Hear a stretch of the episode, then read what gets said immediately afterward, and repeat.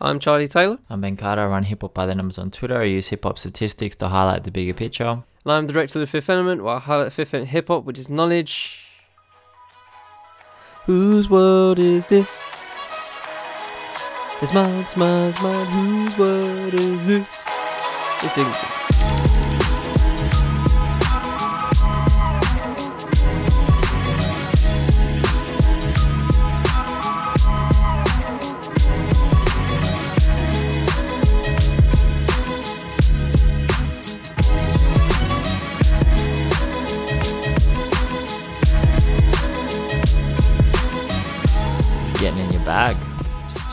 Dipping in it, just dipping in it, just cooking up a little thing. Just, um, you, you could you could have you know hop hop in and go like the world is yours. What is it? You could have you could have I could have done some. Yeah, I could have. I could have. Is what it I've is. got no. Yeah, yeah. I, don't know. I thought you didn't know we are having a jam session at 7 a.m. on a Monday morning. You know.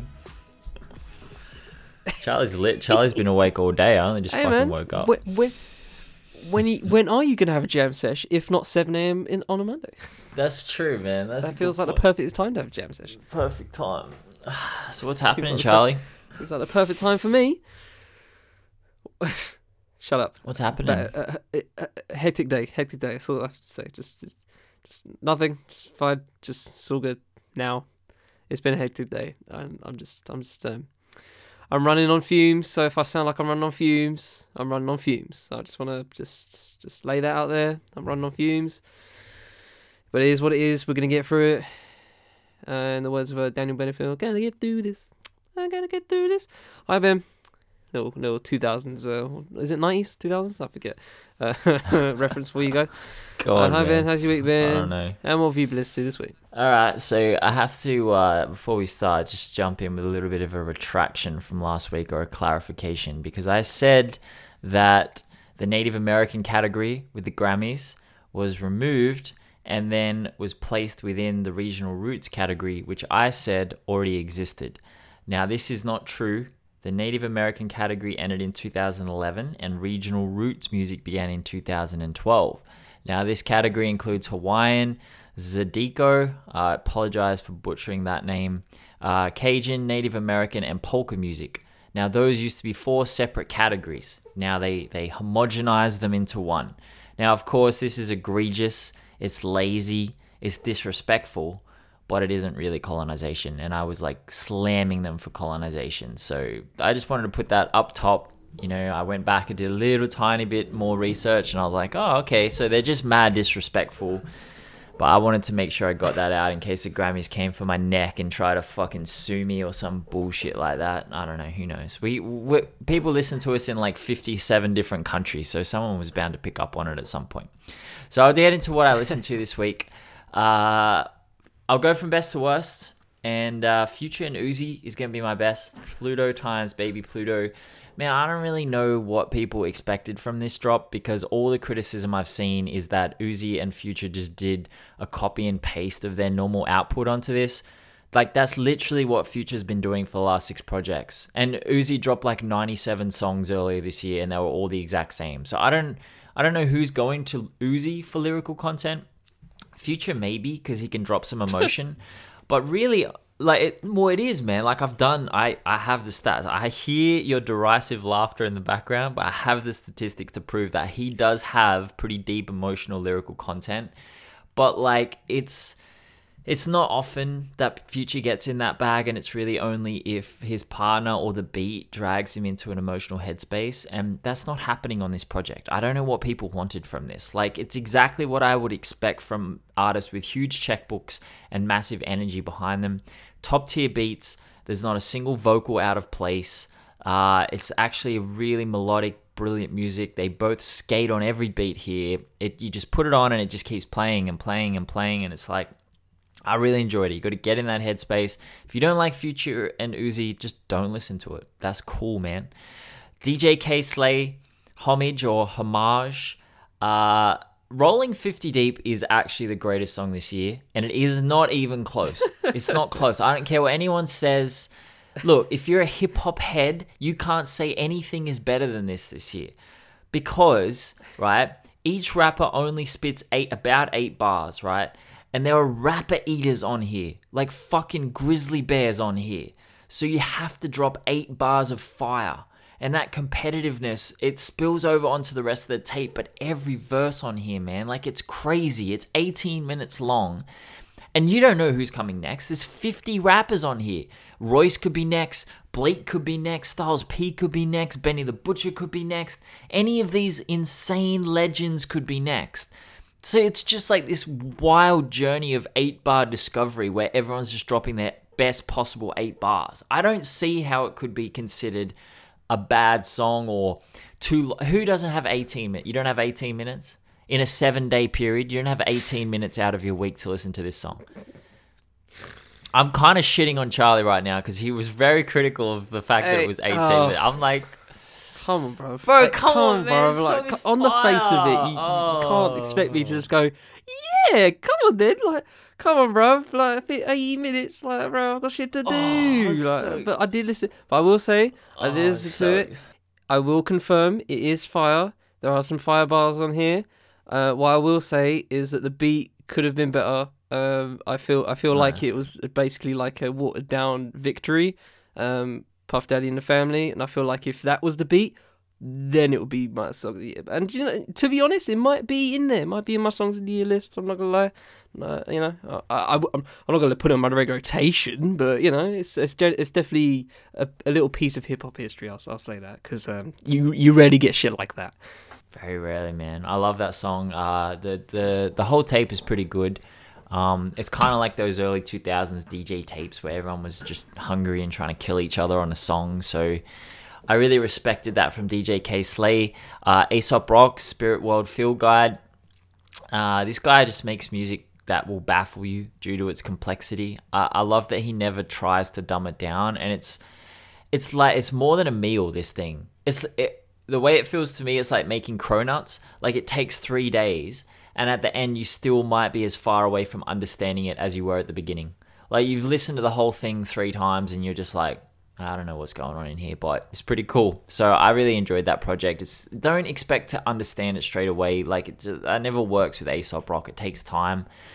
Salaam Remi, Black on Purpose. Uh, this is just fire, man. The, There's huge jazz elements on here, which is really great. The feature list is just scorching. Busta Rhymes right now, he just sounds vital on everything he touches. He's on a song with Black Thought, Dougie Fresh, and Mumu Fresh. Like it's it's a hit. It's just uh, it's it's a hit. There's no misses on this song uh, on this album at all. Like CeeLo Green smashed it. Uh, Common and Black Thought together on a track. This is this whole project to me is like the distillation of creating art to create change because it sounds really good. It sounds very smooth and it's designed to spark I guess a movement within you like it's I don't know it's it's just it's uplifting mu- music but it's also powerful music it's also sad music it's just it's just a great project it's well put together which is what you would expect from Salaam Remi who has been putting together projects for like 25 years and been doing incredibly well at it. Uh, Last Soldier, Soldier Mentality 2. Uh, I won't get too deep into this, but if you like Tee Grizzley, this is definitely for you. This is a good project. Uh, Survival Kit by Goodie Mob. This was not as good as I was anticipating because to me, Goodie Mob has made Really? some of the like greatest. Yeah, I didn't, I didn't, I don't know, man. The thing that, because the thing about Goodie Mob is like, they have made genuinely some of the most realistic hip hop in the game. They push the genre forward a long way, especially through their use of melody within the hip hop realm, which is something that we just take for granted today. But on this project, I felt the beats just weren't quite there. It was kind of like organized noise got stuck between Wow. trying to sound like they this is what they try to sound like they used to, trying to sound like now, and then trying to push a sound forward. So we had these three like competing things and then we got this weird mid tier that I've never heard from them before. And yeah, it just didn't hit me, man. I was expecting something similar to Tribe Called Quest's last album, 2016. Uh, we got it from here, but I just it wasn't of that quality, man. And I thought Big Boi's verse was better than Andre's verse, uh, which I thought was a little bit a little bit stale. Um, it's not a bad album. This album, it's not a bad album, but it just didn't hit me like I thought it would. Uh, then we get into the ones I did not like. Uh, so Help Me God by 2 Chainz. This is probably the best project 2 Chainz has dropped since Boats 2, but I don't know, man. It's really odd to see someone who was at the forefront of the trap movement slide so far down the ranking list because it's not unnatural for an artist to lose sales and relevance over time, but you know, I mean, it's only been eight years, but the quality has dipped. The quality has dipped alarmingly. But he's got everyone on speed dial, man. Like this project, he had Ty Dolla, Chief Keef, Kevin Gates, Lil Uzi, Kanye, Young Boy, uh, Brent Faiyaz. The production was Boy Wonder, Mike Dean, Mike Will, TM88. But the whole thing is like weak or or just like a bit mid, and he rarely sounds like he gets out of second gear. Like Moneymaker, Moneymaker proves the gap like in the old days, that song would have been a fucking stomp. He would have been like walking down a street in a video, like in a dress or something, like with band behind it. Like it would have been wild. It would have been massive. But a lot of this is just like it's just a yawn kind of by the numbers stuff. And I don't know, man. I just I expected a lot more. Like I think this album's just gonna. Everyone will stop talking about it in three days he'll do 31k first week. He'll come, it'll be number nine or something on the Billboard 200, and then no one will talk about it again. But it wasn't as bad as Kodak Black's Bill Israel. Uh, I, felt like no, no, no. I felt like Kodak Black was on an upward trajectory, and I thought that he was going to redefine mumble rap by 2020. I genuinely thought that when he was dropping, you know, when he was at the top of the game he was he was progressive he was different he was emotional like his music was fucking was powerful different. He was. I, I'm not gonna have this debate with you because you don't know anything about mumble rap. You don't know anything about mumble rap, so I'm not gonna have this debate with you. But Take the bait. his legal troubles, his legal troubles have really uh, hurt his artistic growth. So we got this like watered down version of the sound that he was crafting, and now the game has just passed him by, and it, it just makes me a bit sad. Um, and then finally, Young Boy NBA. I, I don't even remember the title of this album. I don't know what the fuck is Young Boy NBA is doing. Bro, what is it? I, if I will win or when I return or something, I, I'll get back to you. I don't know.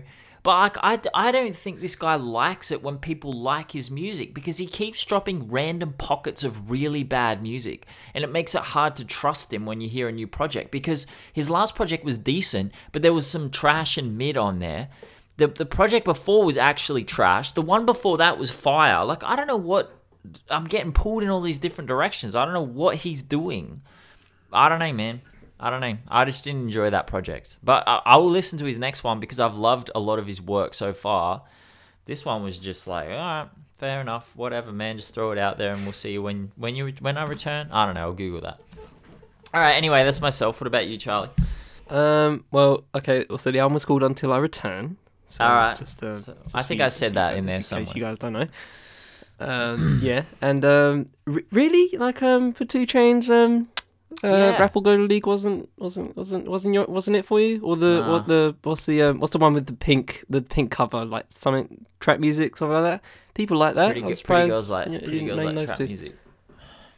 Yeah, none of those two. Hmm, interesting. Nah. Okay, mid mid to me. I love it. I love when you say mid because it doesn't sound like far. It doesn't sound like. it sounds like it sounds more negative. Bro, mid is mid. negative. Mid is makes any sense. mid is a negative term. Like you want to hate something or you want to love something. You don't want to just be like. You, like you talk to your friend who's in a relationship with a guy and they're like, yeah, yeah, he's average, you know, he's pretty good, and you could just see the light leave her eyes when she talks about it. Jesus. It's like, okay, this person is just sucking the oh. life out of this my friend. Like what the fuck, man? Like he's just mid tier. It's sad. mid tier. You don't ever want to be mid tier. You want to be shit or you want to be good. Don't ever be mid. I promise you that. I'm 32. I know this shit. Uh, I, I love your uh, uh fucking uh, analogies. Glorious. All right. Um, start of the week. Uh, to, got into about five ish project. Yeah, five projects uh, this week. Cause uh, I'm slowing. I'm slowing it down now. Cause I need to just like really focus on the end of year list right now. I'm just like there, there's. I was gonna listen. If it was a normal week, I probably would have got into like you know the 2 Chainz and all that stuff. But I was just like, it won't make my list, so let's just not bother. Um, all right, Salaam Remi, Black on Purpose. Speaking of stuff that might make my list, um, yeah, man, I, I, I love this man. Like all the features just come through, but like the production on this is so silky smooth. Like this is perfect for a vinyl. This is a guarantee vinyl cop because every song just bleeds into each other with absolute precision.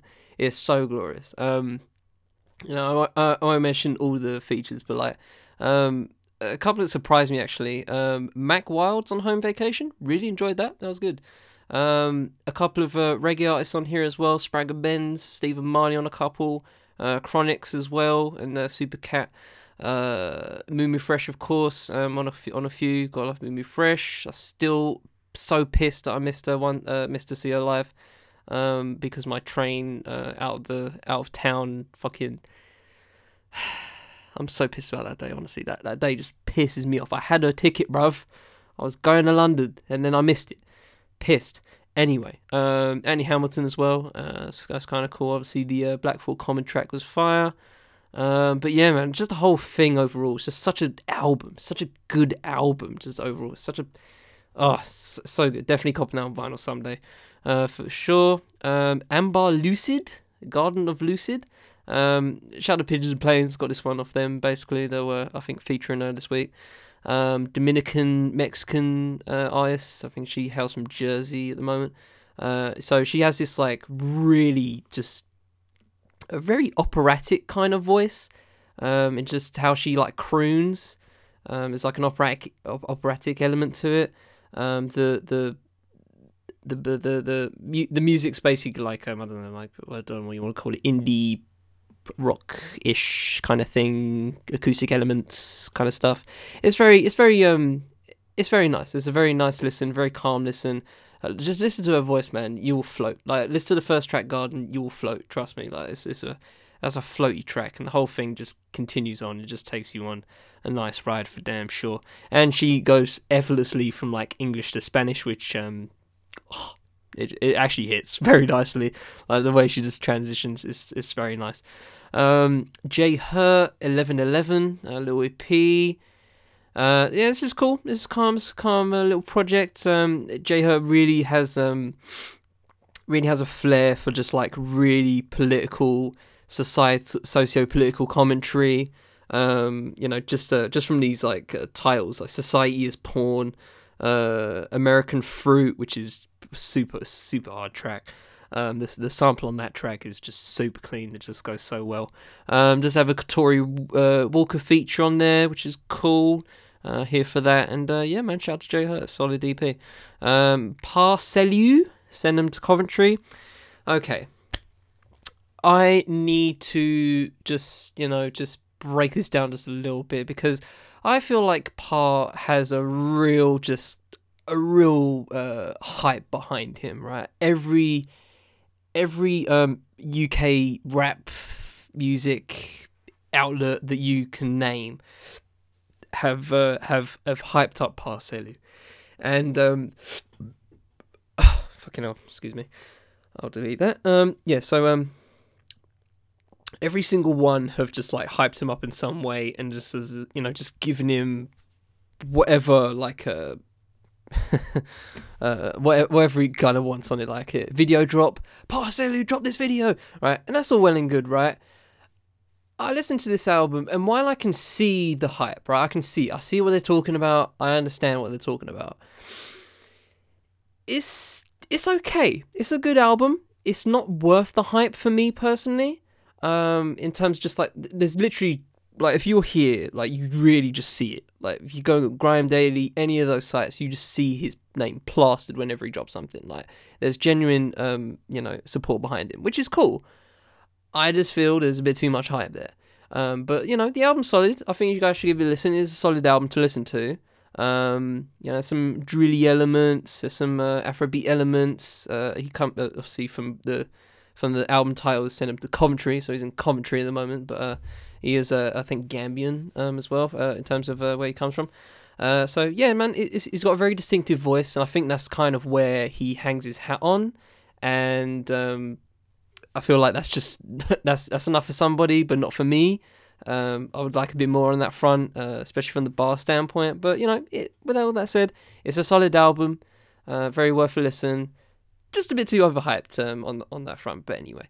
And uh, lastly, Goodie Mob, a survival kit. I don't know what the fuck you're talking about, bro. This heat, this is heat. I love this album. This, this is a superb album to me.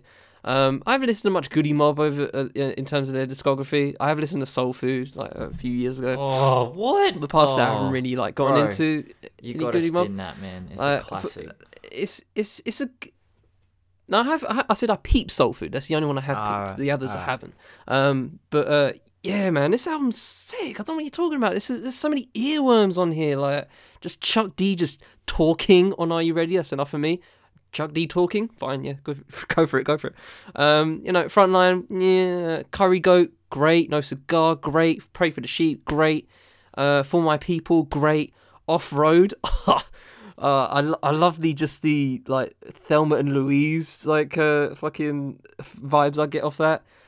Uh, Off Road, it's just oh, great. Uh, Me Time, uh, Survival Kit's cool. Try We, um, yeah, man, it's just it's just a solid album, and the beats on here. I don't know what the fuck you're talking about, bro. Like the organized noise. I don't know. Uh, did organized noise pro- uh, produce this? Because I know they Yeah. um they they have it in terms of um Whole thing. yeah, so they have it in terms of obviously like copyright and all that. So um, yeah, it's, bro, shout out to Organized Noise once again, man, because fuck. Oh, there's so many beat switches on here that just like I didn't even catch them. I was just like, oh, when did the beat change? Like, it's so good. Oh, such a good listen, such a dynamic listen. Um, CeeLo just floats on here, and also the others do as well. Yeah, man, they do their thing, and uh, you know that, that Big Boi feature's cool. Uh, you know the Andre one's a little bit less cool, but it's cool nevertheless. And uh, yeah, man, that's a solid album. I really enjoyed it. That's that's, that's probably a uh, probably next to Garden of Lucid, uh, the best album of the week uh, for me personally. But anyway, we move on to our topic of this episode, and we are revisiting a little bit, uh, half it, halfish. Uh, obviously, we did a CL Smooth and Pete Rock the other. Uh, um, oh, God, I don't even know what concept of time anymore. A month ago, two months ago, don't know, a while back, and uh, now we're doing uh, individual respective uh, retrospective on Chocolate Boy Wonder, Pete Rock. Um, just off the bat for me, um, one of my top five all time. Um, he's just solidified in that for sure. I just love the way he just. I just love how smooth his beats always sound. Like the beats never, the, the beats never like uh, he. You, you don't go to Pete Rock for like the the hard bassy beats, right? Uh, you know what I mean? You don't you going to you don't go to him for that. You go from you go to him for the smooth shit, like just the smooth beats, buttery, buttery beats, and also just the supreme sampling uh, throughout every time, and also just that signature that nobody else does, which I find a bit weird. I'm surprised nobody's ever tried to bite him on this, but he's the only person that does this. Where he has like at the end of nearly every song, just like a just a little just another like snippet like a 10 15 minute second snippet of another beat he's done and it's just like okay i'm just gonna drop this beat that um i will never use just because it's just uh, and, and obviously just flows into the next song um, in terms of the albums he makes but i just find that so fascinating i'm surprised no not many other people do that um, uh, as a signature because he does it often um, I, I just find that weird nobody else has done it but um, yeah, man, top five all time. Just wanna throw that out the bat, out the gate, and uh, yeah, man, this is gonna be fun because uh, we're obviously gonna cover his uh, we're gonna cover his studio albums. Obviously, we're gonna talk about the his biggest uh, produced songs uh, throughout, of course. Um, obviously, did the intro on uh, you know "World Is Yours," which obviously he produced, and obviously did the vocals on that particular um, hook. Um, and Ben asked me, uh, Ben said to me uh, off wax, like, um, uh, need to, need to tell the people uh, they he does he did that, and I'm like, if they don't know he did the hook, then like, I'm sorry guys, you need to. I I, I don't know, don't know what you need to do with your lives, but you know, is what it is. Uh, we're all here to learn, I guess. Uh, uh, but anyway, yeah, we're gonna cover his studio albums. Um, obviously there's three of those, and he has a, another one I think coming soon in the next couple of months, or maybe just another PeteStrumentals. I forget if it's either that or Soul Survivor again. I'm not really sure. Um, I forget, but uh, you know, just a little hype train, why not, towards that? And obviously celebrating one of the best producers of all time in hip hop history. And with that said, we hop off all the way to Sydney, Australia. 7.43 in the morning. Hmm. What have you It got for us today, too. Ben? Nice. Uh, well, Pete Rock is your I know my time zones, bro. Don't, don't get it twisted. I'm, I'm a time zone god. Bro, what is this? Just cutting into my intro? Fucking hell, man. I've been practicing this all week. It's the leg. Leave it. Let me let me restart. Let me restart. Let me just. Oh my god. All right. Pete Rock is your favorite producer's favorite producer. No, Pete Rock. Pete Rock, man. You you know the you know the name. You know the name. And I'm gonna argue in this podcast that this is a man who should have been on the Mount Rushmore alongside probably Dilla, Primo, Dre, like these legends, man. Like mm. having researched him and listened to his production, it actually shocks me a little bit that he doesn't get mentioned more. And I want to try and figure that out throughout this podcast. And I think I have an answer, but you know, I want to. That's kind of where I want to go with this. Like, you guys probably think, oh, Pete Rock, you know, he produced "The World Is Yours," you know, he produced "The Bitch in You," like, you know, he's got, you know, he's got his great back catalog in the '90s, but like, he never progressed in those conversations. And plenty of artists have, man, plenty of art. Like, Premier's still.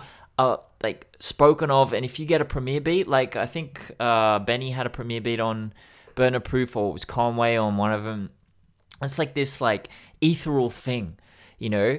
And people who know understand that getting a Pete Rock beat is insane. Like when Hove had uh, Pete Rock on the Joy and he was saying on Watch the Throne and he was talking about it. He's like, I got a Pete Rock beat. That's Jay Z saying that, right? But it's like people don't recognize that outside of like a few people who kind of grew up on 90s music. It's like people just don't recognize that having a Pete Rock beat is fucking incredible. It's insane. So let's try, I want to get to the bottom of that, but we'll get there in a roundabout way. The other side of that whole thing is that Pete Rock can like really rap, like really, really rap. You know, we, we spoke about on the, the CL Smooth Pete Rock episode uh, when we talked about like Don't Curse, like that's the first song he ever rapped on. And the lineup on that was Heavy D, Grand Puba, CL Smooth, Big Daddy Kane, Q- Q-Tip, and Kool G Rap. And Pete Rock said that uh, Heavy D and Grand Puba like gassed him up and said, you know, you can rap, your voice would transfer really well onto wax, which he w- it would. Like obviously, like we've listened to interviews with him, and we're like, man, this guy's got a fucking commanding deep voice. And uh, yeah, man, he, he just actually became, I think, a really uh, underappreciated and underrated lyricist. So even on his solo joints, when he drops verses, it's like, wow, this guy. You, you almost don't even notice that he's rapping because you don't you, you expect it just to be him producing, and then this this rapper comes on and you're kind of checking the track list, like, who the fuck is this? And you're like, oh shit, that's right, like he can really rap. So just a bit about his history. He's from the Bronx. Uh, he's only 50 years old. I actually thought he was a lot older than that. Uh, and as we said, he met CL Smooth in high school at Mount Vernon, uh, where he moved to at age seven. His dad was a DJ and apparently had a fire record collection, which is something I see common through these legendary 80s and like early 90s uh, super producers who were kind of at the forefront of sampling. And Pete Rock absolutely was. Uh, he met James Brown at age 11 and said he fell in love with music and from that moment on he wanted to be a musician and one thing i always notice in pete rock interviews is he embodies that culture versus genre debate like he is living proof that hip-hop is a culture now remember that i've said this because at the end i'm going to talk a little bit about his feud with Lil Yachty and about like where he is now in the game versus where he was and this is going to be a key point like he constantly speaks on the politics and social positioning of hip-hop and he says that to him, James Brown was a pioneer in a lot of ways. Uh, and it ex- inspired him not just to be a musician, but to be an activist within that realm. Like throughout his Combat Jack interview, they speak heavily on Run DMC and Public Enemy about how there was something missing from hip hop, especially since uh, Shut 'em Down by Public Enemy. And Pete Rock said, The power we didn't realize we had. You live and you learn, but never again will I do that regarding, I guess, the complacency that he feels slipped into hip hop after that song. I think that, uh, like with, you know, Industry Shakedown in 2000 by Freddie Foxxx, you know, it's like we started to feel the transition and change in the music. And this is when the anger starts to build in the community. And that's when this record came out. That's the way I felt. And I think that's why probably why Pete Rock. Th- this is like the this is the process I went through in understanding why Pete Rock isn't placed on that same pedestal as Dre, Premier, Dilla, whoever, Timbo, Swizzy, like all these producers. I think just listening to his interviews and looking at his discography, Pete Rock never really did anything he didn't truly believe in. He never did something just for a bag. You know, I tweeted, and this is not to shade anyone or throw anyone under the bus, but I tweeted, I think two days ago or yesterday about Travis Scott, about all the endorsements he's done. Like, he had a fucking cereal, a Reese's Puff cereal named after him. He had a bobblehead. He had, he did a Fortnite concert. You know, he's getting the bag. But the thing is that Pete Rock never did that stuff. You know, uh, he said early on in the game, like one thing people needed to understand about him is he was never about the business side of the music. He just wanted to make music. Uh, he told NPR that we all had questions about publishing later on in life. I've never seen a check beyond six zeros in my entire life. Then we just didn't care about all that. But now that it bit us in the booty a little bit, to learn that our music and owning our masters, all that's important. We didn't know that then, but now we do. And it teaches you a valuable lesson about how to proceed in the music business. He then said he was putting all his solo projects out independently so he didn't have to recoup.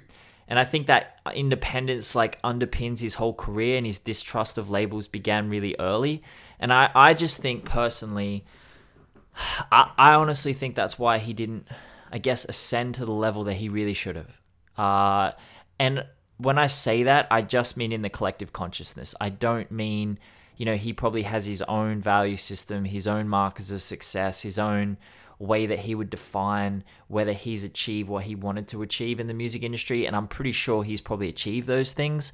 Like every time I listen to interviews with him now, he seems very relaxed, very calm.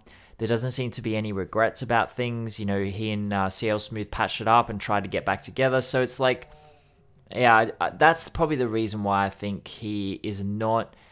You know, you might be listening to this, and, and if this was the Dr. Dre episode, you'd be like, oh, I know Dr. Dre, I know this beat, this beat, this beat. He worked with this artist, he's worked with Kendrick. But you do the Pete Rock episode, you're like, oh yeah, I, I, he did that song with Kanye and Jay, but like, and then the world is yours. Like, what else has he done? So yeah, that, I think that's why. You know what I mean? But do you understand what I'm trying to say? Like, there's a difference between those mm. two, but in my eyes, there isn't. They were both um, they were both revolutionary. They both pushed the genre forward. They both created sounds that no one else had created before, and they were both at the forefront of commercial hip hop in the '90s. It's just, yeah, it's just different different energies from them.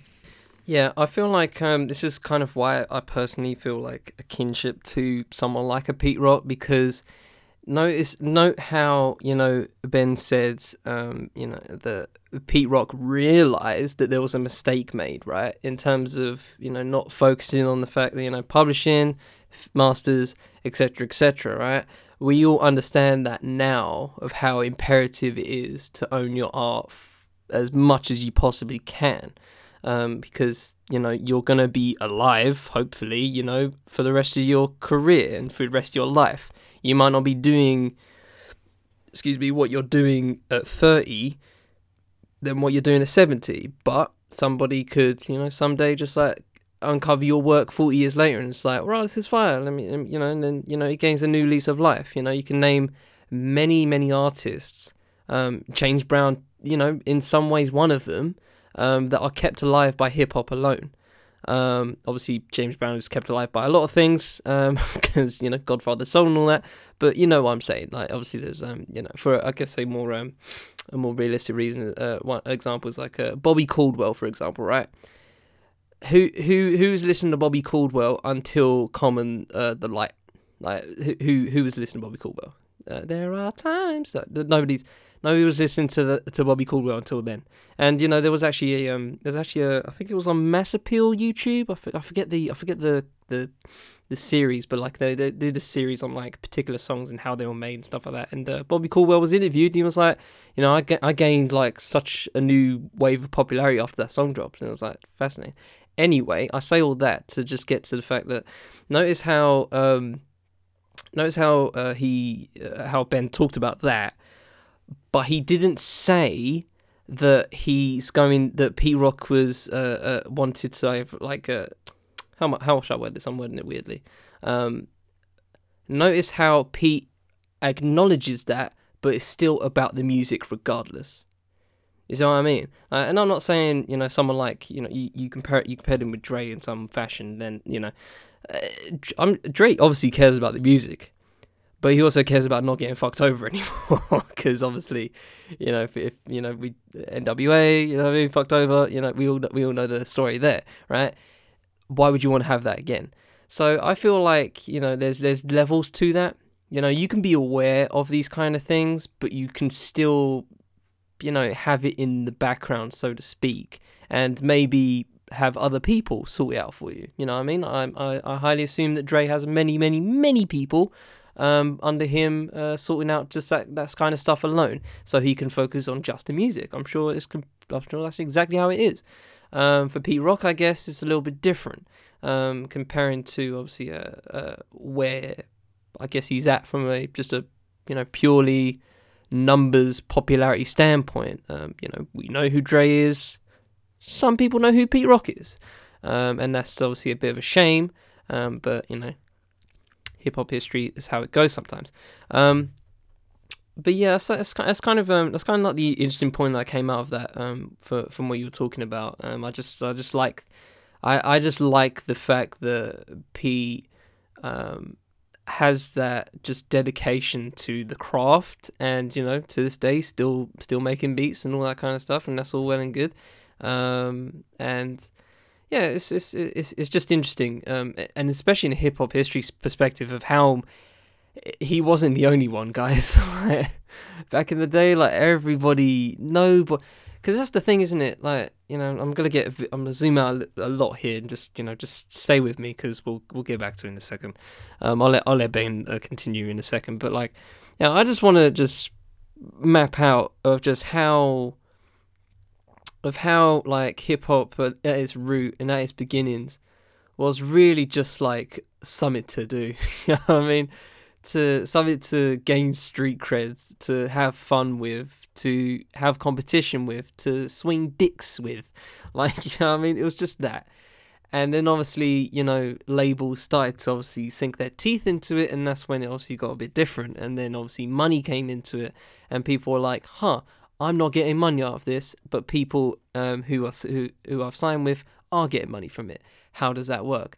And obviously, you know, we can reference people like De La Soul and all that, and we've referenced a lot of people over the over the you know span of this show. But I just wanted to bring that home in terms of just um, you know, Pete Rock ain't the only one, I guess, uh, and you know, just he's not the only one in the boat. I just wanted to say so. Uh, yeah, we can continue. Yeah, it's interesting because like Pete Rock was obviously, you know, doing some crazy stuff back then. He was heavily around uh, commercial music. Like, you know, he did. Uh, he was doing a lot of remixes, like the classic Juicy remix from Biggie. Um, he remixed "Jump Around" by House of Pain, "Shut 'Em Down" by Public Enemy, and that's also one other element of his. Because you know, you look at the, the I think the two main elements of the way that he pushed the the genre and the art of producing forward uh, via sampling and via the remixes. You know, people like nowadays a remix is a big thing and it's like a, you know, it's just part of the game. But like back then it was, you know, it was kind of rare, especially for someone to come in and actually make a song better. And a lot of people say that the drums on the remix for Juicy are just way better than the original. Um, and I do find it very interesting. So he was around those kind of commercial massive smashes and these artists that were blowing up and, you know, as Charlie said, like, I guess back then it was about the fun and it was about the purity of the art, and you're not worried so much about the money. And nowadays, it's all about getting the bag and it's all about making money off it. So, yeah, it's, it's interesting that he went in this direction and like went down the path of self releasing music, independently releasing music, and never really trusting a major label again or never getting into that bag. But then you look at and we'll get I think we can get into his albums now if you're okay with that, Charlie. You look at like his discography and the guests he gets on these projects, man. The fucking guests he gets on these projects are insane. So he drops his debut album, Soul Survivor, in 98. Inspectah Deck, Kurupt, Method Man, Lord Tariq, Peter Gunz, Large Professor, Kool G Rap, Black Thought, MC Eiht, CL Smooth, Big Pun, Nori, Common, Cappadonna, Sticky Fingaz, Traj, Heavy D, Beenie Man. Like, bro, this shit is insane. And it, it goes out throughout his whole uh, discography. The thing I love about this is like, what what it showed to me was having like dived deep into Pete Rock and CL Smooth and recognizing that those first two albums are very close to classics, if not absolute fucking stonking classics, and understanding that CL Smooth was like the person who kind of put the finishing touches on those projects. Because when I listen to Soul Survivor, it's like to me it just missed that one cohesive voice. You know that one cohesive voice who's going to carry a narrative throughout the whole album. It doesn't have to be a concept album for that to happen. It just has to be that constant thing because Pete Rock provides everything else. He provides every other aspect that you need. Like his these these production, the beats are warm, uh, they're of the time. There, there's these little flourishes on them that just like turn them into earworms, and that was one of his gifts. I feel like he would, you know, like you listen to a Just Blaze who just bombards you with uh, pomp and ceremony and just incredible sounds, and you're just it's like this full listening experience. Pete Rock, it's like you're just chilling along, and like a synth will come in or some sample will come in for 30 seconds, and you'll just it will turn the whole thing into an earworm, and you'll just be like, wow, this is, you know, he just has that gift for adding that little touch to it, and I feel like with Soul Survivor. You know, that's what it was. The only thing that held it back was just that one cohesive voice carrying through the whole thing. And of course, Pete Rock raps on this album, and I think I feel like I don't know. I just wish he was a little bit more um. What's the right word? Like maybe engaged, or maybe he's a little bit insecure about his rapping, or maybe he doesn't feel like he could carry a project himself as a rapper, because it's like it's almost like he's a reluctant rapper, and I'm like, man, come on, just keep spit everything. Like you, you don't need all these massive names. Like you know, 17 songs here. It's an hour and 14 minutes. You chop that to 40 minutes you get a couple of uh, these these guest spots, and then you, car- you he could have carried that easily. I felt, but it's still a great project, man, and it's a really great debut project from someone who a lot of people just saw as a producer. You know? Yeah, and um, I, I said I, said I said to Ben um, um, just on a just on a VM before we recorded um, I we don't we don't actually have him, but we didn't put him in like the um uh, what's the word? Uh, uh, the the rap producer conversation, and uh, you know, it's de- you, you could definitely make a case in, in especially in you know something like Soul Survivor and the uh, and the other two we're going to get into. Like you can make that, you could definitely make that case that he has that. Um, I understand where you're coming from in terms of just like um, having him be more uh, uh, vocally uh, there. Uh, but bro, with all these features, bro, yeah, I know it's insane, right? I, I don't care. I don't care. I just, you know, we, we got a few we got a few tracks here and there, you know. I mean, like that that have him, uh, him and uh, you know uh, someone like Miss Jones or Vina uh, Majika. Is that how you say her name? Uh, you know, the game, so, number one soul brother. Uh, respect mine. Like he's on. He he he, he gives a, he drops a verse on most of these, like a majority of these. I would understand when you're talking about something like the next album we're to talk about, Soul Survivor 2, um, which I feel like he's less in uh, vocally, but this one, he's he's in there, I think he's in there like in a, in a he's, he's in a good space, you know I mean? He drops a verse or two here and there. Um, it's super solid. And um, the one thing I actually came out of this, um, and kind of overall, which is so fascinating to me, but I, I just have to say it, but like, it's so weird, but so cool the fact that every time CL Smooth comes on uh, comes onto a, a Pete Rock record, like you can you can name you can name people on here, you know, that are objectively better than like CL Smooth, right? You you can name them, um, and you uh, named a couple already, right? CL Smooth's pretty good, man. Like, oh, no, no, no, no, no, I, I know what you mean. I know, I, yeah, but just just for just for the argument's sake, right? You can you can right. make the argument that you know he's not he's not the best one on here, right? You know what I mean? So just uh, regardless if you think so or not, whatever, it doesn't really matter. But every time he's on there, it just works every fucking time. Like you can have the f- hottest rapper on a record, on a Pete Rock record, and it'll sound cool, but it'll never just sound as silky smooth as some, pun intended, as a Pete Rock and CL Smooth song.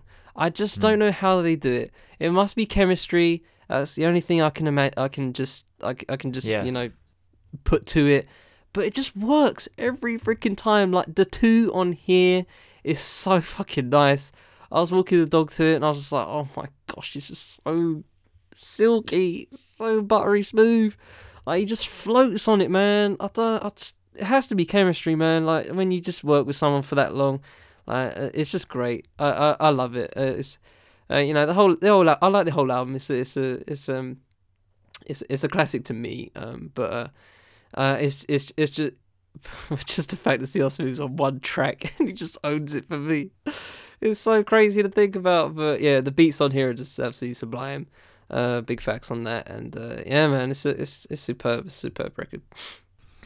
Yeah, I guess then it's you're right, man. Because like when you listen to uh, Troy, like you just like I don't know, I don't know. It's just I, I honestly feel like it is CL Smooth who does that. Like I, that's why I think you have that that kind of like I just you know it's not as it's not the same. Like, you know, there's not that chemistry, and I think it is CL Smooth that kind of like ties it all in together. You know, he provides that because Pete Rock's always going to provide this like incredible background but you just need like that um that cohesiveness over the top of it and i felt like that was what was missing with his solo projects. Maybe because cl smooth and pete rock were just that damn good that you're like attempting to compare it to then and then you're just like this is not the same. But i guess we get to soul survivor 2 which talks about uh, sorry, which which kind of confirms what I was saying in the last one about Pete Rock not wanting to rap that much. He doesn't really rap that much at all on Yeah. here, and um, Yeah. which I thought was a little bit disappointing. But you look at the like it came out in 04, right? The beats are not 04. We've spoken heaps of times on this podcast. One of our favorite things to talk about is how crazy the 2000s were, especially the way they sounded. These do not sound like 04 beats. weird. And that's the one thing that I felt. Look, man, I really wanted a Pete Rock take on the 04 sound. Like, how wild would that? I don't know. Like, I just, I kind of wanted that, but we didn't really get that. We got kind of like just genuine throwback beats, which is pretty, pretty standard for Pete Rock. Nothing wrong with that. They're all pretty decent. But the feature list again, fucking insane. Pharoahe Monch, CL Smooth again, RZA, GZA, Talib, Dead Prez, Slum Village. Like, fuck me, man. This guy just knows how to get people on fucking speed dial and get them onto a project. Little Brother's on here as well. Like, I, I actually. I like this project a little bit more than his prior one, but again, they kind of, to me, mashed together a little bit. Like, I felt like I was. I guess because there's no. It's, it's that cohesiveness argument again. There's no, like. I'm listening to Soul Survivor 2 because this is what this rapper's talking about here. It's like there's so many different verses, there's so many different perspectives and so many different angles that I'm just like, okay, like it feels just like another like compilation album. The vibe review was really interesting. They said um Pete assembles a roster of mostly below the radar artists, including Pharoahe Monch, RZA, and Dead Prez. How the fuck is RZA below the radar? Like he was like the architect of Wu Tang and What? like created their entire sound, and apparently RZA's under the radar. So yeah, I don't know. That was that was weird, but yeah, I thought this was a really good project. Again, like I don't really see any kind of. There's never gonna. Be, I don't know how this guy could drop a mid or a bad project. He's just that damn good of a producer. And the other thing is like he was producing a shitload of music around this time. Like you know, yeah, there was a Future Flavors mi- mixtape. Obviously, New York's Finest came out. There was like, it's not like he was just producing like a couple of beats a year or something like that. He was producing a lot of music and it just never ever sounded stale or mid or low tier. It was always top tier quality to me anyway. Like I'm always going to love this album. I'm always going to love Soul Survivor the original as well. I it's just one of those albums you could put on and you're just like thrown back to just high quality music and you're not going to have to worry about anything on this album. You're never going to have to be like, "Oh, here's a skip, here's a skip," or "I'm going to have to skip this," or "I'm going to have to take this for my playlist." Like this is a front to back listen. Uh, I want to I want to push back on the on the first point you made, saying it that uh, you know it doesn't not not all of it. There's a, there's a couple of 2000s uh, sounding beats on here. Uh, I'm gonna I'm gonna Okay, say there's, there's three I remember. Um, we good uh, Cardinal Offishall official. Uh, that that, just, that has some has some 2000s tinge to it. It reminds me of like something like um I don't know like the um um oh, what's the what's the beat um I'm thinking of a beat oh I'm not gonna bother um it's the poster boy oh that sounds mad 2000s mad 2000s to me Um, there's one more. You I think it's, yeah, Warzone, Dead Prez. Yeah, that, that, those those three particular. Um, that- I get I get bare 2000s vibes from that. Yeah, I, I think I think I do, especially something like uh, uh especially Wars, especially Warzone, because it has like all of them ding, ding, ding, ding, in, yeah, in the Warzone, in the yeah. background. It just rem- it just yeah that that. I, I'm sure the um. I uh, feel like the- that's the late content 90s, itself but- Probably isn't um you know bling era 2000s right but um the beat yeah that that could have easily been thrown on a blueprint too i think i, I definitely think that Oh some- no, I don't know about that, man. Late 2000s, late 90s. Like I don't know it's about not like, they- like they don't all sound late 90s they don't all sound late 90s I don't know. Ah, no, that's fair. A majority of them do, I understand what you're saying. Alright, alright, I, I just wanted to push back on that because No, I, I feel, I feel like I, I feel like there was a couple of beats on there. I was just like, uh, th- yeah, this sounds 2004 to me, uh, for better or worse. But yeah, no. Apart from that, I mean, yeah, I, personally prefer the first Soul Survivor, but there are some really good just combinations on here. Obviously, Resident Drizzle, of course, is can't go wrong with that. Um, J Dilla, hello. Uh, CL Smooth's on a couple more here. I think it's on three tracks. Obviously, Talib's on one of them. Uh, Pharoahe Monch uh, Black Ice on the first track. Truth is, excuse me. Uh, that was that was heat. That was heat. That ca- he came up with some some um. He came with some uh, some good, uh, very poetic uh, bars there, very low key spoken word in in, in kind of the style. But uh, yeah, man, I, I really I, I like this album. It's a solid album. Um, I, I personally prefer Soul Survivor one, uh, but there's some there's some good moments on here. There's some real good moments on here. Just uh, it's a shame there's a couple of 2000s beats on here. All right, fair enough. No, take that, take that. Well, let's move on to New York's finest, which is easily my favorite. Uh, Pete Rock, like this fucking bro. Again, Okay. uh, you can't miss with this feature list. Jim Jones, Max B, Styles P, Sheek Louch, Royal Flush, Redman, uh, Little Yeah, this is a really you. Uh, this is a really Raekwon, you uh, kind of Master um, Killer. uh, feature list. Yeah, this fits you. and then a T. the bro Papoose just fucking the clean up hitter on comprehend. And the thing about Papoose during this period, right? like Papoose kind of blew up in like 04, I think it was. Uh, I think Alphabetical Slaughter. I can't remember when Alphabetical Slaughter came out. Like originally, the original one. It was around that time. Right. And like no one really knew what Papoose was gonna do. No one was. We were waiting for his his debut studio album, but he would just pop up on these random songs, like "Touch It" with Busta. He would just pop up like five fi- five boroughs of death. you don't understand. I got New York City in the palm of my hand, and then he just like explodes on a song with like everyone on it. Like Lloyd Banks was at his pinnacle of spitting at that time, DMX, and he would just come in and he just like that album, New York's Finest, with that feature list, and then to clean up at the end like he did, and just weave in and out. Oh my god, man! Like that was fire. Um, I like the sample based production on this project. He really did, I felt like, bring it back to the East Coast on this, you know, and it wasn't mm. just the standard, hey, I'm just going to get whoever's popping in New York right now. Like, I don't know what his relationship with mm. 50 Cent and G Unit was, but mm. I don't know if it was poor, but he didn't get them on this. And this was 08, so it was probably being recorded around 07, 06. So I guarantee you, you know, 50 Cent would have known about Pete Rock, Lloyd Banks, Tony Yayo, they all would have been around that, but he didn't get them for this. Um, he didn't get Hove or anything from Roc-A-Fella, uh, except Rel. I don't know if that is actually Rel from Roc-A-Fella. It might not. No, I don't think it is. It must be. It might be someone else. But there was a Rel on Roc-A-Fella. But anyway, um, yeah. I just uh, this is a this is just again a really solid project. It was a breath of fresh air in the the mid to late two thousands where there was it was rare to find project there obviously in the underground there were projects like this but like even in the overground like even listening to um you know maybe consequence or maybe listening to lupe fiasco an artist where you would expect them to be a little bit conscious and a little bit of that like genuine backpack 90s style that uh, pete rock kind of adhered to later in the 90s uh, you know they were they were heading in that that more EDM kind of electronic direction anyway. Like they were heading in not a more mm. mainstream direction, but a different direction. And I felt like this to me, even though it may have sounded like a throwback to a lot of people, it was just a breath of fresh air and something that really stood out in the late 2000s. And these there are tracks on here that I surprised myself. I did not realize I was tapped into them around this time. You know, I I'm similar to the way that I described Pete Rock at the start, where if you'd told me and said Pete Rock in the year 2010, I would have been like, oh yeah, like he's done. I, I know, like I know of him, and I know maybe one or two beats he's done, but I don't know much about him. He's just like he's a '90s producer, right? He's just like you know one of those old heads. And even when um, the Throne came out, and I was really tapped into that, and they talked about the joy and how essential it was to get on a Pete Rock beat. I was like, what? Really, Pete Rock? So I wasn't tapped in at all. I wasn't checking for his solo projects, but I knew like four or five of these songs. So they were obviously floating around the kind of, uh, mm. I guess, atmosphere that I was listening to at the time.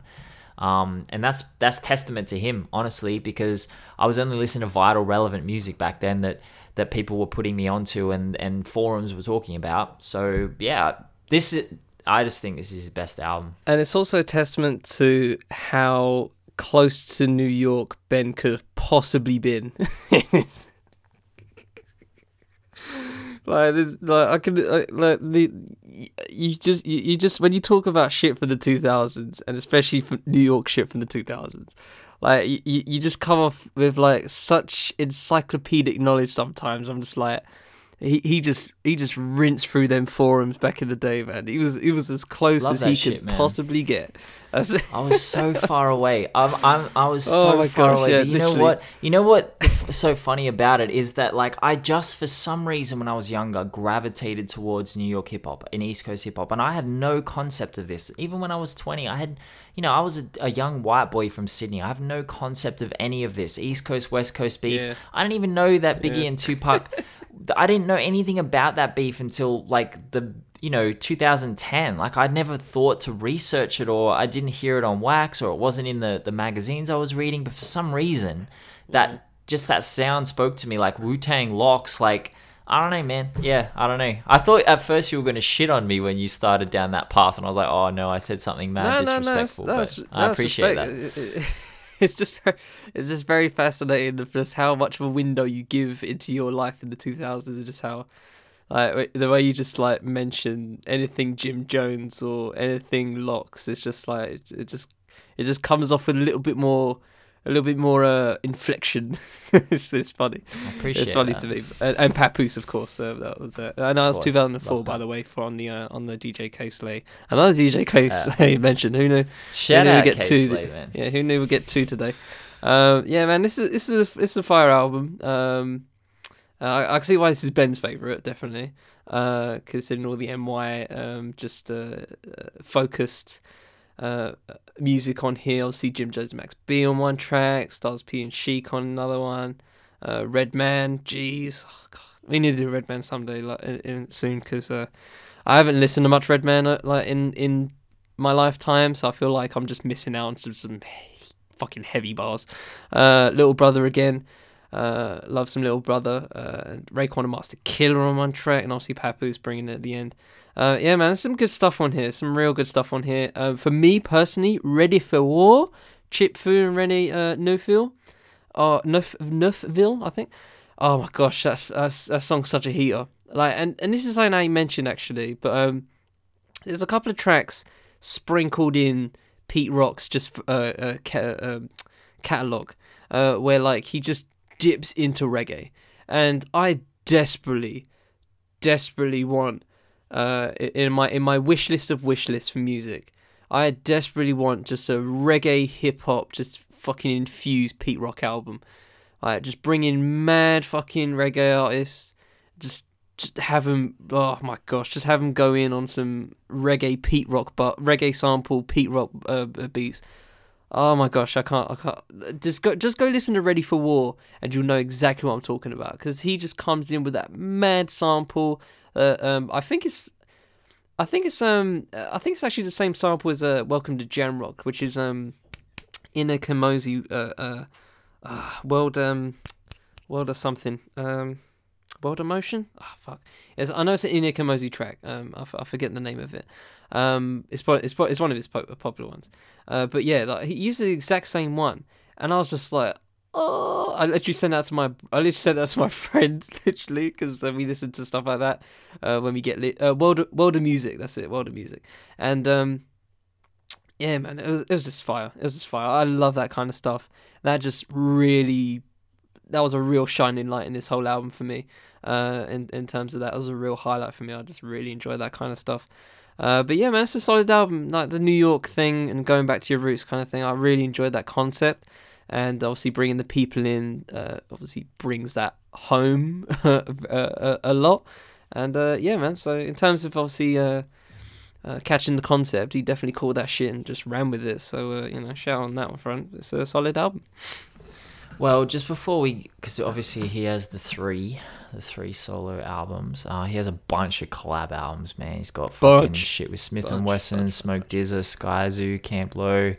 So I thought just quickly I would talk about, uh, I guess the problem that I had when this came out, like who the hell is Pete Rock? So I just want to talk about sure. a couple of songs that he produced, but I also want to give you a little bit of his production discography. So I'm just going to run through this here. Heavy D and the Boys in 89, uh, sorry, 1989. Then we've got in 1991, Brand Nubian, Kid and Play, Main Source, Heavy D, EPMD, Public Enemy, Dougie Fresh, uh, Redman, House of Pain, Public Enemy again, Run DMC, DJ Jazzy Jeff and the Fresh Prince, Naughty by Nature, Nas, Slick Rick, Drew the Damager, AZ, Das EFX, Rakim, Common, Lost Boyz, Redman, MOP, Slick Rick, uh, Big L, Rah Fife, Nature, Busta, Guru, KRS-One, Heather B, Heather B, shout out Heather B, I love Heather B, she's amazing. Rock Marciano, yeah. Jim Jones, Rock Marciano in 04, I did not know Rock Marciano, Marciano, Marciano, I always say Marciano, was dropping in 04. Uh, Ghostface, Master Killer, Freddie Foxxx, Keyshia Cole, Talib Kweli, Styles P, Skyzoo, uh, Charles Hamilton, Meth and Red, Ras, Rascas, Cormega, Cypress Hill, Corrupt, uh, Jay Z and Kanye West, obviously, 38 Spesh in 2012, Robert Glasper, Nori, Mack Wilds, Mr. Fab, La Soul, LOX, of course, Westside Gunn and Conway in 2018, Flee Lord, Nas, Benny the Butcher, and I'll talk about Benny the Butcher in a second because uh, he was actually shot in the last hour or two, and um, I'll talk about him. Oh right, end, really? But yeah, Fuck. yeah, we'll talk about it at the end. I'll I'll break it down. But um, he's also he's almost also remixed for everyone. Like he, I just genuinely like twenty artists, twenty. Ma- he's remixed for Johnny Cash, Lady Gaga. Michael Jackson, Mary J. Blige, bro, that's insanity, man. Like that is genuinely insanity. Like, uh, so so I want to talk like just quickly about a couple of beats. The first one I want to talk about is the bitch in you, um, and I think think about like because it's obviously Common's uh, Common and Ice Cube their battle, and this is a classic classic song. Think about the risk that he took producing this beat because he was heavily around Public Enemy and the Bomb Squad, who were producing a bunch of Ice Cube stuff at that time.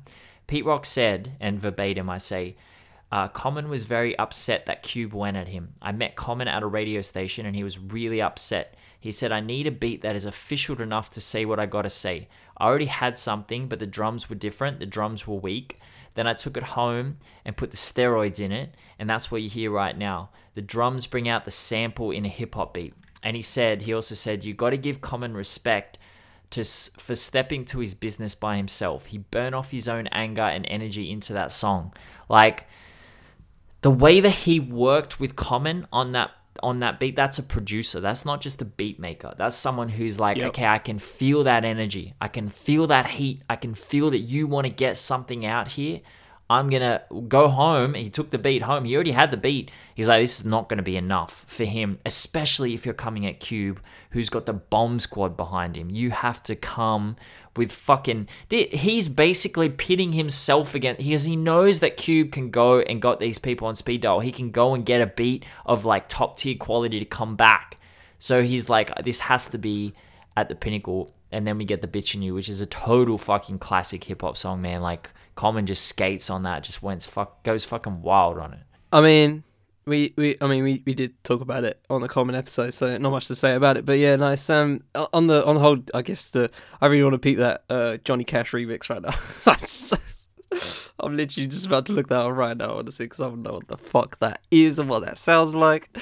Oh my gosh! But um, and that's another, that's actually something kind of on the side on the side, but like um, really talk about remixes. Like you know, I I, I hear, yeah, I, I remixes are really prevalent on like the EDM scene as well, and like I feel like I feel like those are much more celebrated than like hip hop remixes. I really, you really hear a hip hop remix actually, you know, get gaining traction in in that frame. I just I just um and obviously when and when I say remix, I mean like producer remix. I'm not saying like you know a remix where like someone has added three artists of note and you know they all drop a verse. That's the and that's, that's not the remix I'm talking about. I'm, I'm talking about a literal beat switch kind of remix where like everything, the whole the whole landscape of the actual song is changed, um, not just um, you know an extra verse.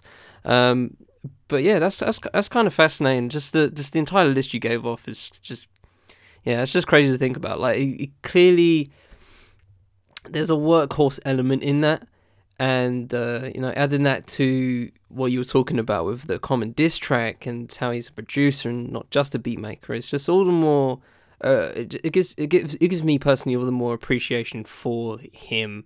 Um, just the fact that uh, he can he can just work with everyone and just and just produce heat for everyone and not like have any uh, I guess, uh, biases in, in that case. And, you know, I'm obviously spitballing there, and I'm not exactly. Uh, maybe he does have biases to some people. I'm not sure, but uh, you know, I'm not going to put uh, words in his mouth. But you know, just off the just off the fact that he basically worked with everyone in New York of note uh, from fucking late 80s onwards is just absolutely astounded to me. And uh, you know, and he's like like I said, he's still doing it. He's still going, and it's just uh, it's just real cool to see, um, especially for you know a producer of his caliber to um, continually um, also evolve. Which actually kind of brings me into the last thing I wanted to uh, uh, talk about segment wise is um, so obviously he has uh, all the collabs that um, you know Ben uh, briefly mentioned. Um, I just wanted to pose Ben a little bit of a challenge and like well not a challenge but just like a whatever you feel um, of like uh, what's your fate out of, the, out of all the collab albums obviously past Pete Rock and CL Smooth because obviously that's a bit different um, all the collabs after that uh, what do you consider your favorite out of them that's a good question just before I want you to go listen to the Folsom Prison Blues Pete Rock remix because it is a fucking slap. That it is?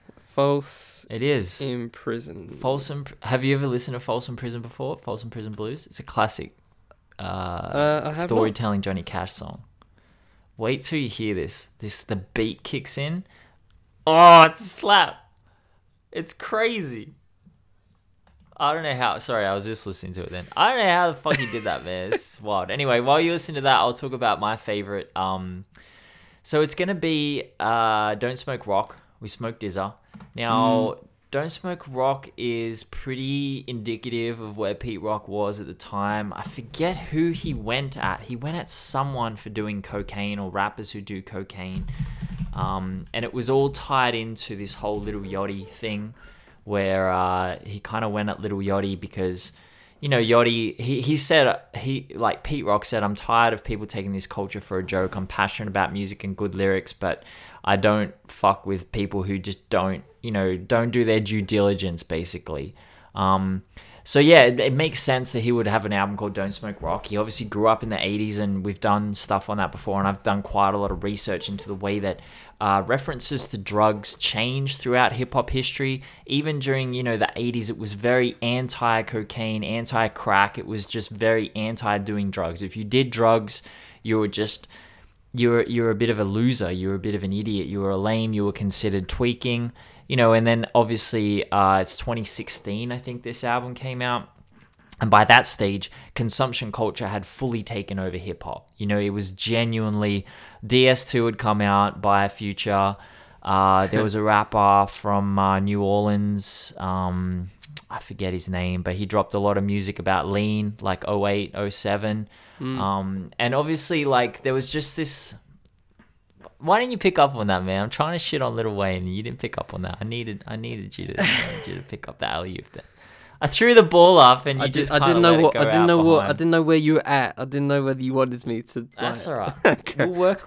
Don't worry. We'll work right, on this, guys. We'll work on this in the training ground behind the closed doors, and we'll, we'll sort this shit out. But no. Okay.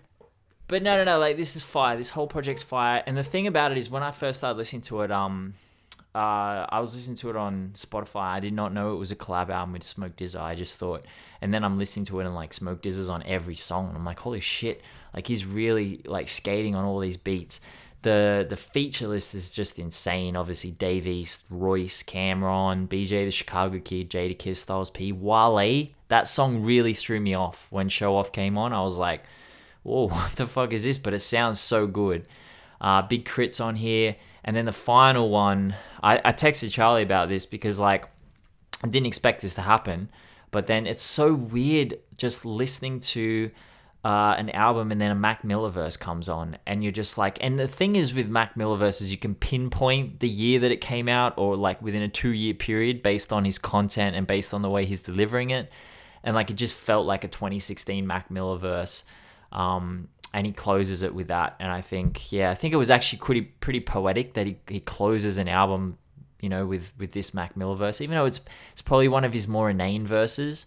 Um, yeah, man, I just love this. I actually really like this project. I would just put it just below New York's finest for me in terms of, apart from obviously Pete Rock and CL Smooth Joints. Yeah. But um, yeah, man, great project. Okay, fair enough. Um, I'll go. Uh, I'll go with an instrumental album, and I'll shout PeteStrumentals, because that's just the the hip hop instrumental uh, album for me personally. Like, I, I I love this album. Like for me, this is like donuts level. Um, uh, ter- as as far as like hip hop instrumental albums go. Um, you know, there's a couple of there's a couple of features in here. CL Smooth's on here. Uh, Freddie Fox is on one. Uh, but there's and there's like one or two more uh, by the UN. But um, literally, apart from that, it's just pure hip hop instrumentals. And uh, obviously, you can get P Rock instrumentals everywhere. um, he has one. He has one for Soul Survivor. He has one for uh, NY's Finest. Uh, he has one for. Uh, he has a PeteStrumentals too. He has Return the SP twelve hundred. Um, he has Don't Smoke Rock instrumentals. 80 Blocks and Tiffany's instrumentals. So like you know you can get all the instrumentals you want from him, um, and you know and have a have a field day. Um, but I, I just there's just something about this one. There's just something about this one in particular that just has that uh that just has that prime feel. That just every track just comes off just so nicely. You just pop it on, you throw it in the background, and it just sets the mood so expertly.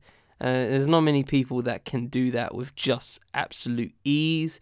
Uh, but PeteStrumentals is one of those albums for me. Like I rarely listen to hip hop instrumental albums, um, but PeteStrumentals is definitely one of those where I just I just have to listen to it. And uh, you know, shout out to PeteStrumentals too as well. It's a solid album as well. But uh, the first one just no, it's nothing like the first one, bro. Nothing. It's nothing like the first one, and that's uh, obviously a a uh, what's the word? What's the word? Um, uh, uh, a, a word a word on life in general. but yeah, man, shout out to PeteStrumentals. Uh, I don't, I don't know if you want to finish, to but um, I. I kind of just want you to talk as, as I uh, listen to this Folsom Prison Blues remix. It's fucking fire, man. I mean, I can put it, I'll No, put it on, I'll put it on live if you, if you guys want. But Yeah, do it. Can uh, do it. but I want. I want bro, people to up hear this at the same time. No, I just Alright, you I, don't have much to say except like I think we. Yeah, do it. Do it.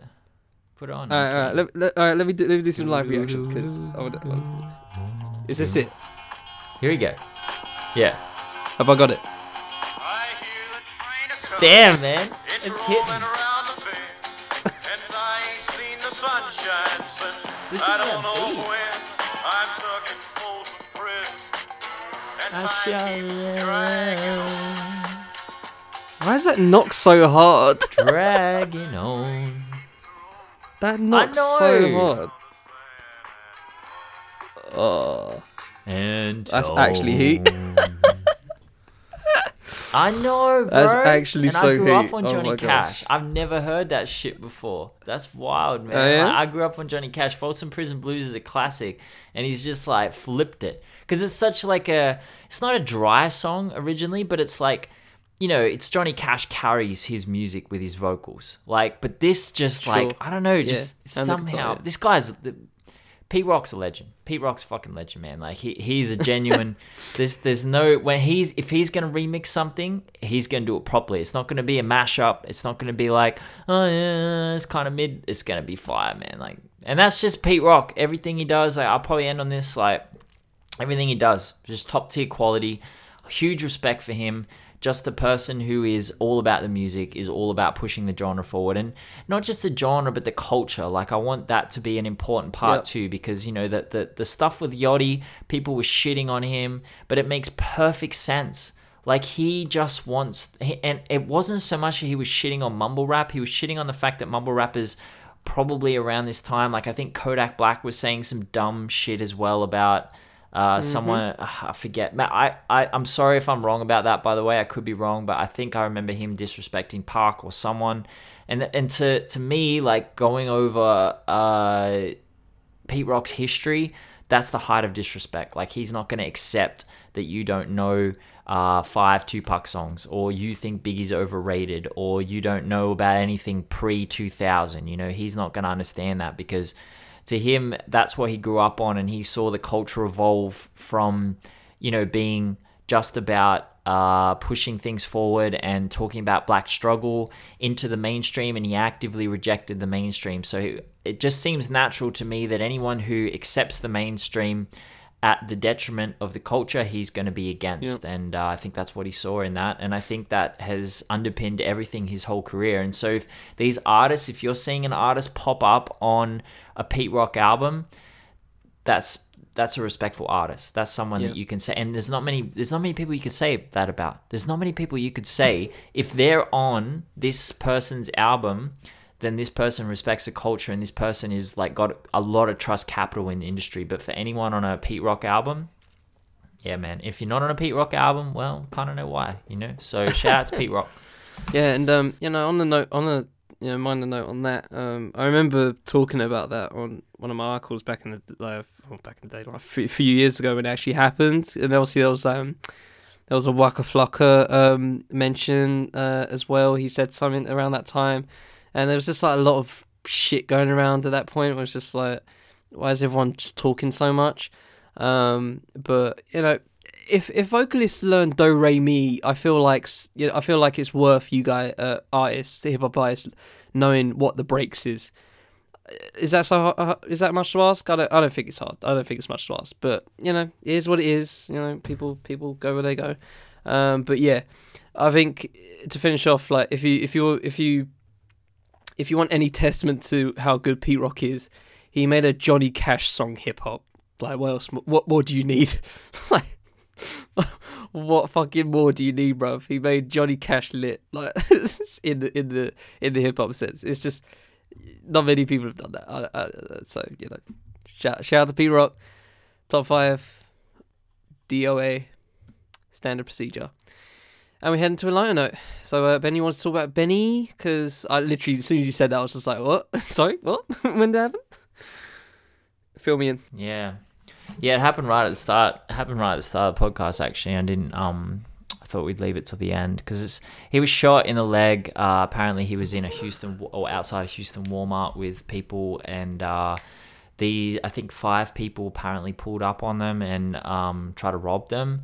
And apparently, I don't know the full details, but they were cooperating. Benny and his crew were cooperating, but they were taking too long. And so this group opened fire into their car, and Benny was shot in the leg, and no one really knows what state he is in at the moment. Um, I think if he were in a terrible state, then uh, we'd probably know about it. But um, it's been a bad week in terms of shootings. Obviously, uh, you know, Boosie was shot the other day. Mo three was killed. Um, King Von was killed not long ago. Like, Yeah. yeah, shit is just um, you know, you know, like uh, probably about a year ago, what I used to do with hip hop numbers was I'd wake up at like two or three in the morning, tweet, and then go back to sleep immediately. Because I wake up a lot because of the meds I take. I just wake up, go to the bathroom, have a drink, go back to sleep. Probably wake up like every 90 minutes. So, like one of those times, I would just wake up and do it. And a couple of times I woke up, posted something random, and then go back to sleep for three hours, and I'd wake up again and like a rapper had been shot, or, you know, it happened when Juice WRLD passed and I would have just posted something completely random, and everyone would have been like, "That's mad disrespectful." And I realized at that moment that I had to check the news before I posted every morning because anything could have happened overnight. You, there's no other genre where you have to do that. There's no other genre where you're like, better make sure a pop star hasn't been shot and killed. And it's just it's it's devastating, man. It's really hard to watch from afar without you know being I guess the thing with the Benny thing is that, that really hurts is like it's clear that he was trying to evade that kind of situation. Like he'd obviously been through this for so many years. You know, he'd been in prison. Um, he'd been in these situations, and burden of proof was there's a lot of similarities between burden of proof and reasonable doubt, and I'm not sure how uh, cognizant he is of that. Like this could have been a genuine technique of him. Obviously, burden of proof, reasonable doubt. These are both legal terms that are used in courtrooms. Reasonable doubt. The first song on that "Can't Knock the Hustle" was actually not about um about hustling. It wasn't about selling cocaine or crack or anything like that. Yeah, it's a great song, right? You know what it is? It's that Jay Z got uh, was criticized heavily by the people in his circle who were hustlers when he was trying to become a rapper, because he said in Decoded that uh, rappers were like. Charlie's just doing some Mary J. Blige in the background over the top of me. Hey man, Um, shout out to Mary J. no, like shout out to Mary J. No, no, no. Like, um, yeah. So Jay Z was criticized by hustlers for wanting to become a rapper because he said that hustlers saw rappers as kind of lame. Like they weren't getting as much money as hustlers. They were, you know, they they weren't cool. And I feel like with Burden of Proof, Benny was heading in that same direction of like, no, no, no, now I'm stepping out. And he, on that album, on this album, he's actually quite, I wouldn't say insecure, but he's very aware of the fact that people don't want him to step outside of his comfort zone, which is their comfort zone with him. They like him here, like hearing him rap about selling drugs, about being in prison, about you know all this stuff, and he doesn't necessarily want to be limited to that anymore. And this is not a criticism of of anyone who raps that way or lives that way, anything like that. You know, uh, this is not me saying, and I, you're gonna hear a lot of people on Twitter being like, "Oh, what do we do about hip hop? How do we change this? This is terrible." It's like you can't just change it right now. You can't just say uh, rappers have to stop getting shot. Black people have to stop shooting each other. You, you're talking about systemic change that needs to happen at like every fucking level to pull these people out of poverty where they don't feel the need. It's not that Benny is a rapper. It's not that Benny is black. It's not any of these reasons. It's because Benny is rich and someone is trying to rob him and take that money because they're in poverty. Most likely. That's what it's been in the other cases. That's what it was with with Pop Smoke. That's what it was with XXX.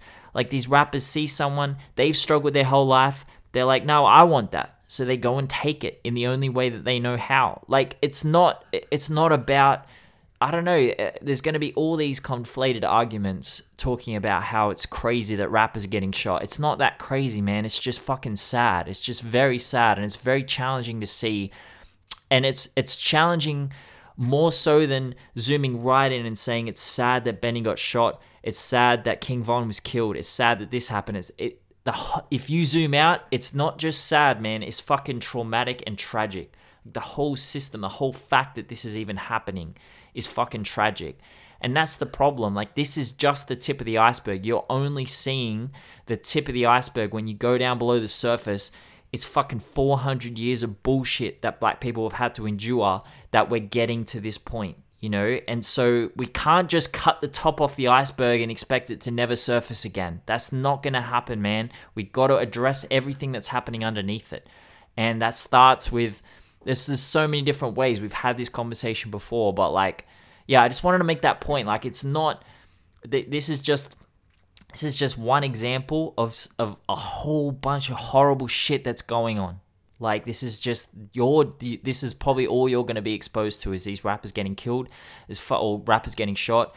Uh, let's pray that Benny's okay and that this is just you know not not terrible for him and you know not like life ending or life changing or anything like that but like yeah this is just tip of the iceberg there's a whole bunch of shit please do some research and zoom out a little bit and work out why this is happening because there's plenty of information out there as to help you understand how sad this truly is and how this isn't just uh, the fault of rappers or the fault of black on black violence like it's way fucking deeper than that please don't hit us with that bullshit argument i'm so fed up with hearing that Okay. Um, that was that was really long. I didn't really I didn't really see that comment to be honest. In terms of just like how what you, what you i didn't see how, it how either, deep you went into that. like, You went I- you went yeah. too back there.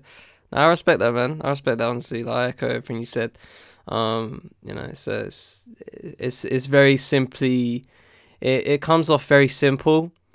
Um, but for some reason, there's just a blindness there that it's just like, uh, I, I don't know. It's it's just, it's just a, it is it is a, it's, it's simply a blindness, and it's a, and I'd and I'd and I'd add on to that, and I'd say a um a willful blindness. You know what I mean? It's just like, oh, I didn't know that was there. Didn't know that Yes. existed.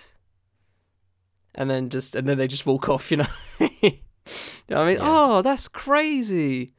Walks off. It, it does nothing. Do nothing about it. It's just like raw. di- raw really raw. All right, let me continue on my life. It's it's just just how it goes sometimes. Uh, most of the time, it's um you know it's exhausting. Um, but it is it is what it is.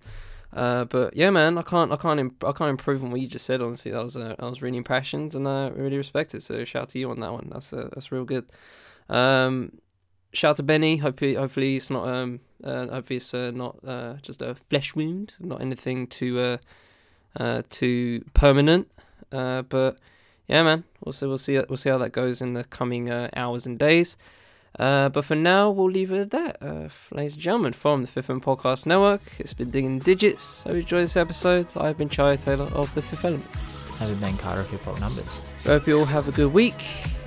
We should always try and do the same. But until the next time, take it easy, ladies and gentlemen. All right, peace.